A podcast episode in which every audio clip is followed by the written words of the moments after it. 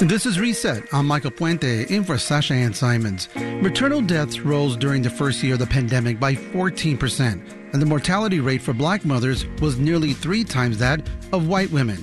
That's according to a new report from the National Center for Health Statistics. So, why are more black mothers dying from pregnancy?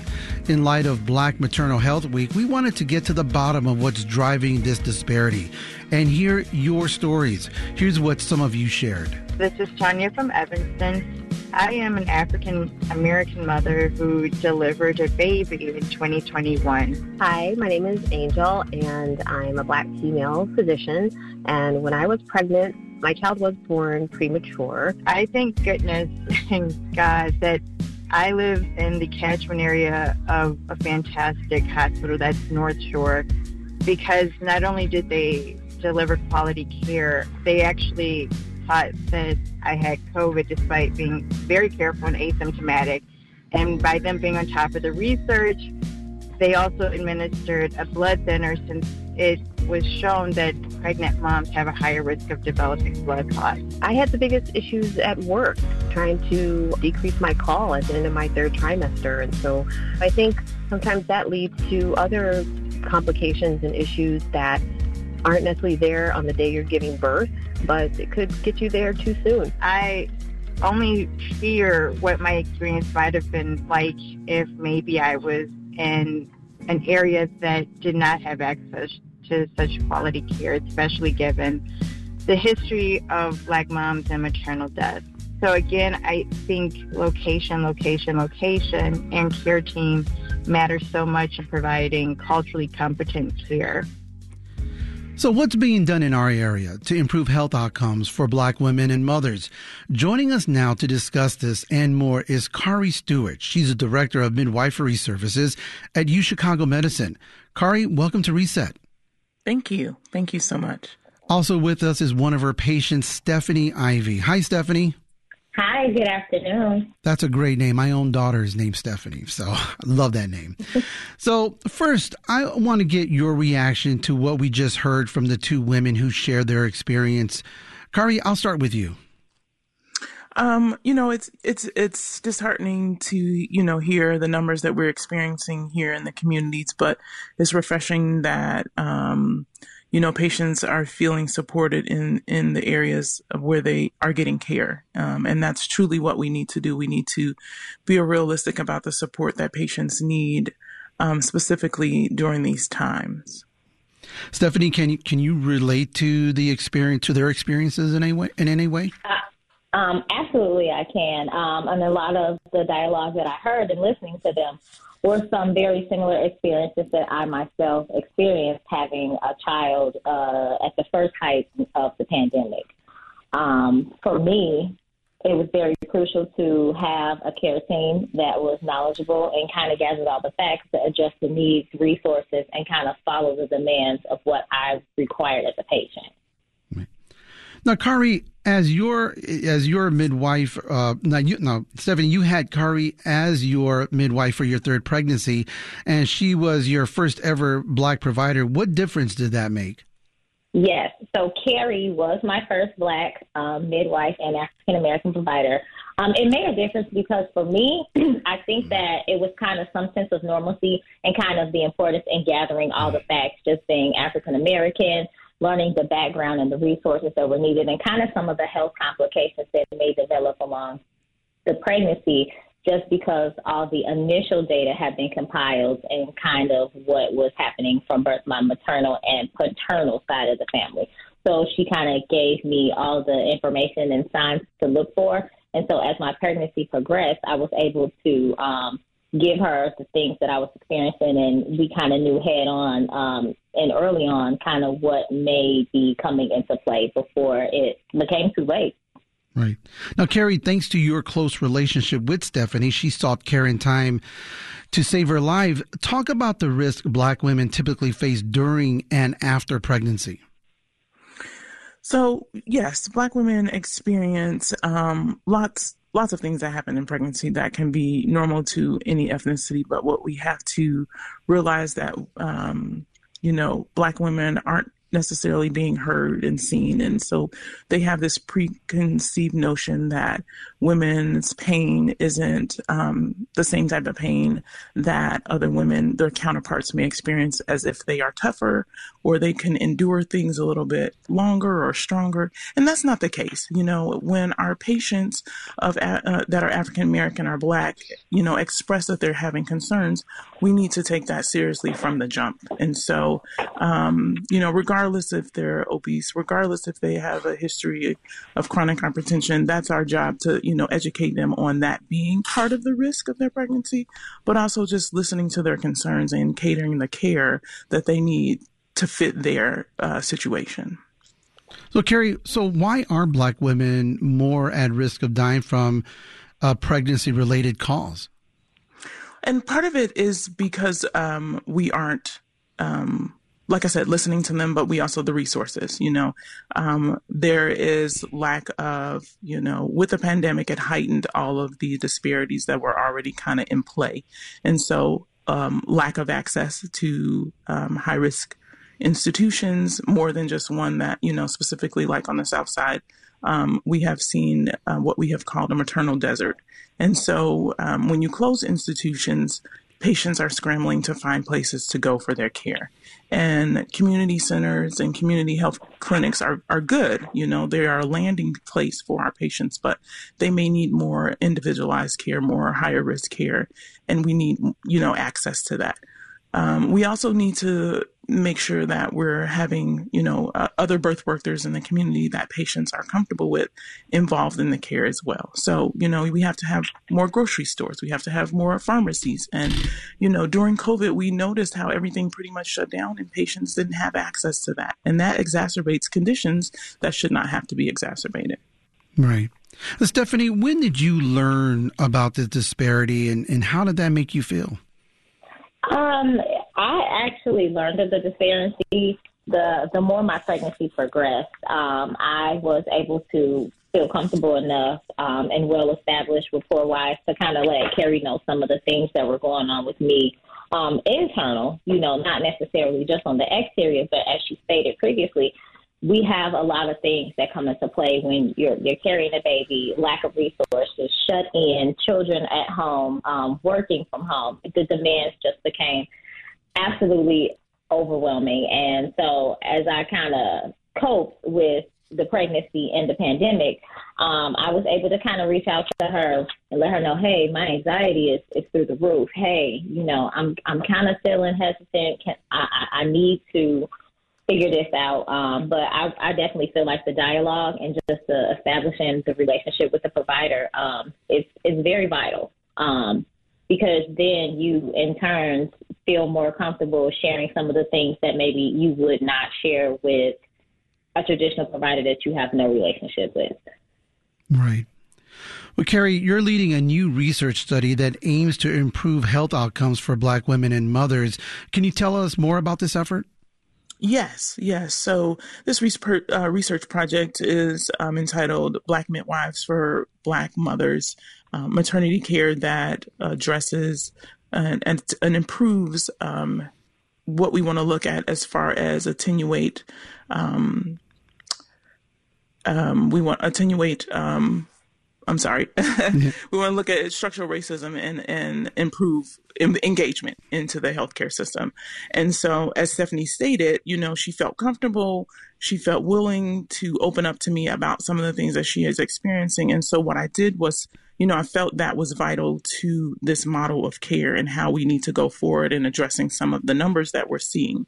And so, um, this group care is called melanated group midwifery care. And what it looks at is four components that are also evidence based and we just put them together. You know we have research out there that looks at one thing and we, that does single you know interventions that hopes to address our postpartum rates and our maternal deaths. And it just doesn't. We need to have a program that has several components. And so this model has um, you know, racial concordant care where there's a black midwife or a black patient. We have group prenatal care where patients are having their group prenatal visits in a group with other black moms who are about the same weeks that they are and mm-hmm. they're expressing some of those things that they're experiencing and and we're all collectively um, encouraging them and supporting them throughout this journey of their pregnancy. And the other part is just making sure I have a black nurse that supports them and mm-hmm. they're needing resources. They're having issues. Um, they're connecting them to that resources. There are their um, go to person for that additional help. But the other vital component that I'm adding um, is doula care, and that will mm-hmm. happen in the home setting after mom comes home with baby. You know, we always traditional care is to see the mom at six weeks and they're done they should be good. They're not okay? And we're that's when we're seeing those problems is from that um, time of delivery up until one year.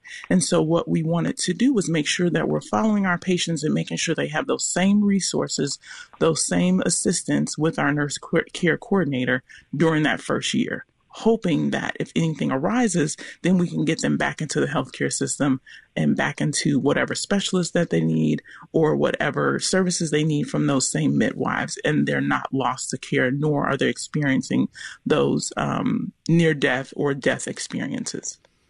And Carrie, what do you hope this new study will accomplish?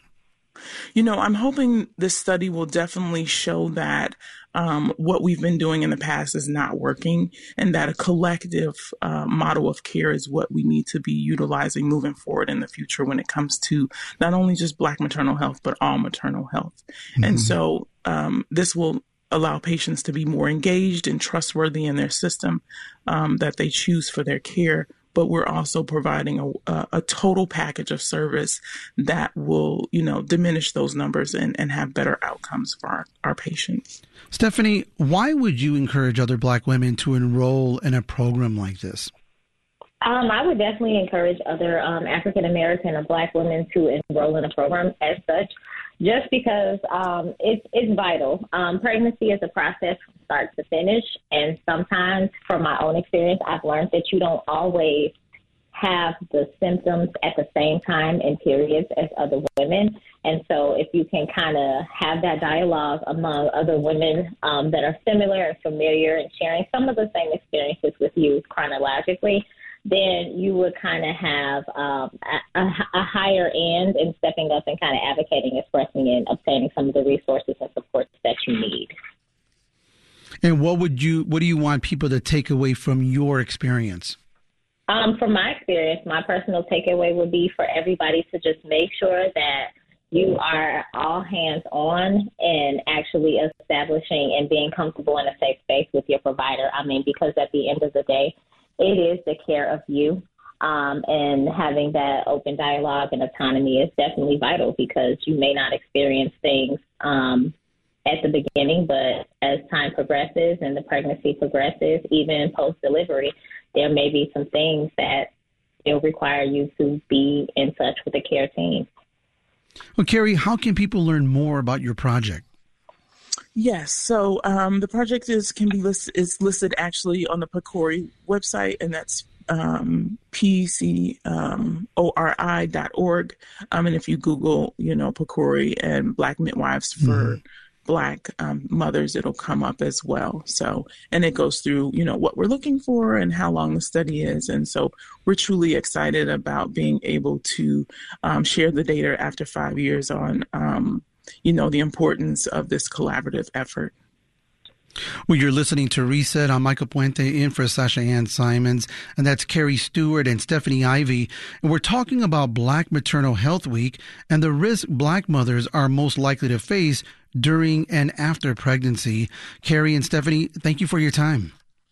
Thank you for having us. Thank you.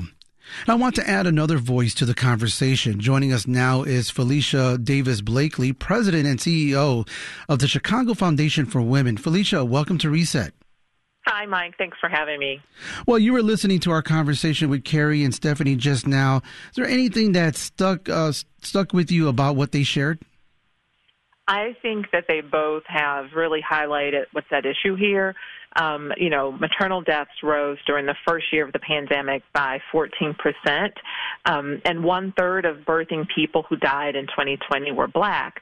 and that even though black Americans make up just 13% of our population. And in the state of Illinois, those numbers are even um, more dire. Um, black women, the IDPH reports that in our state, 72% of the pregnancy related deaths in Illinois were deemed preventable, and that black birthing parents were six times more likely to die of a pregnancy related condition than their white counterparts. And there are contributing factors here about, you know, overall um, healthcare accessibility, quality, um, as well as, you know, some of the structural reasons why this is still true. Right. So, for you, why is it important to raise awareness around the black maternal health crisis? Uh, first and foremost, you know, at Chicago Foundation for Women, we know that when women are healthy, safe, um, they uplift their families and and our communities. Uh, much of the conversation around reproductive justice has left out those who have been particularly impacted, and that's women of color um, and black women. And so we're committed to supporting those community led efforts, especially those that are grassroots um, and informed by lived experience. Um, in our history, in you know, in the history of the United States, there was a time when black midwives were providing care and community for the entire community because of, a lot of the racial reasons, and they were uh, black people weren't allowed to. Um, um, go into certain hospitals, and so black midwifery was was really robust by the mid um, 20th century, you know, things started to change a little bit. And I, and I do want to say, you know, this year is the fifth year anniversary of this awareness and to give a, you know, recognition to the Black Mamas Matter Alliance for helping to um, um, bring Black Maternal Health Week and make that a reality.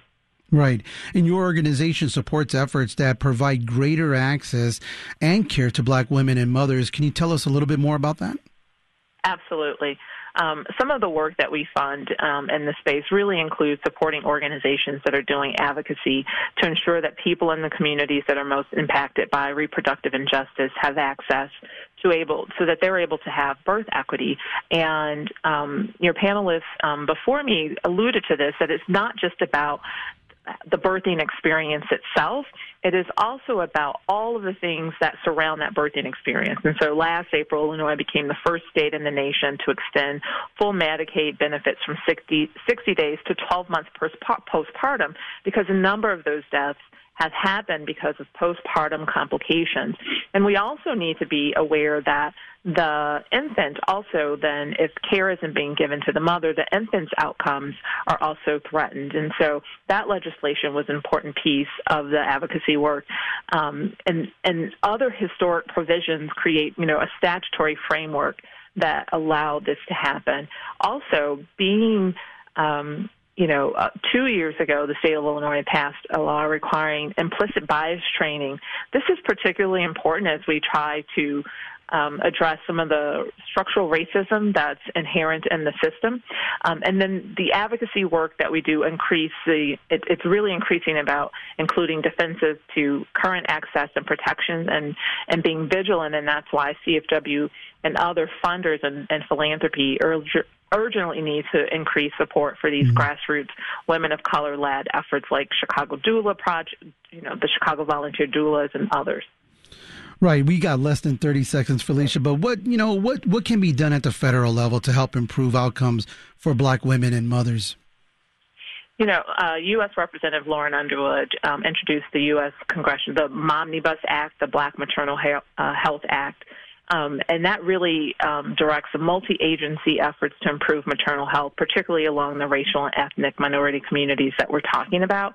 And it also addresses some of those maternal health issues that are related to COVID-19.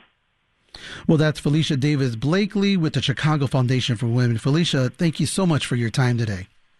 Thank you for having me.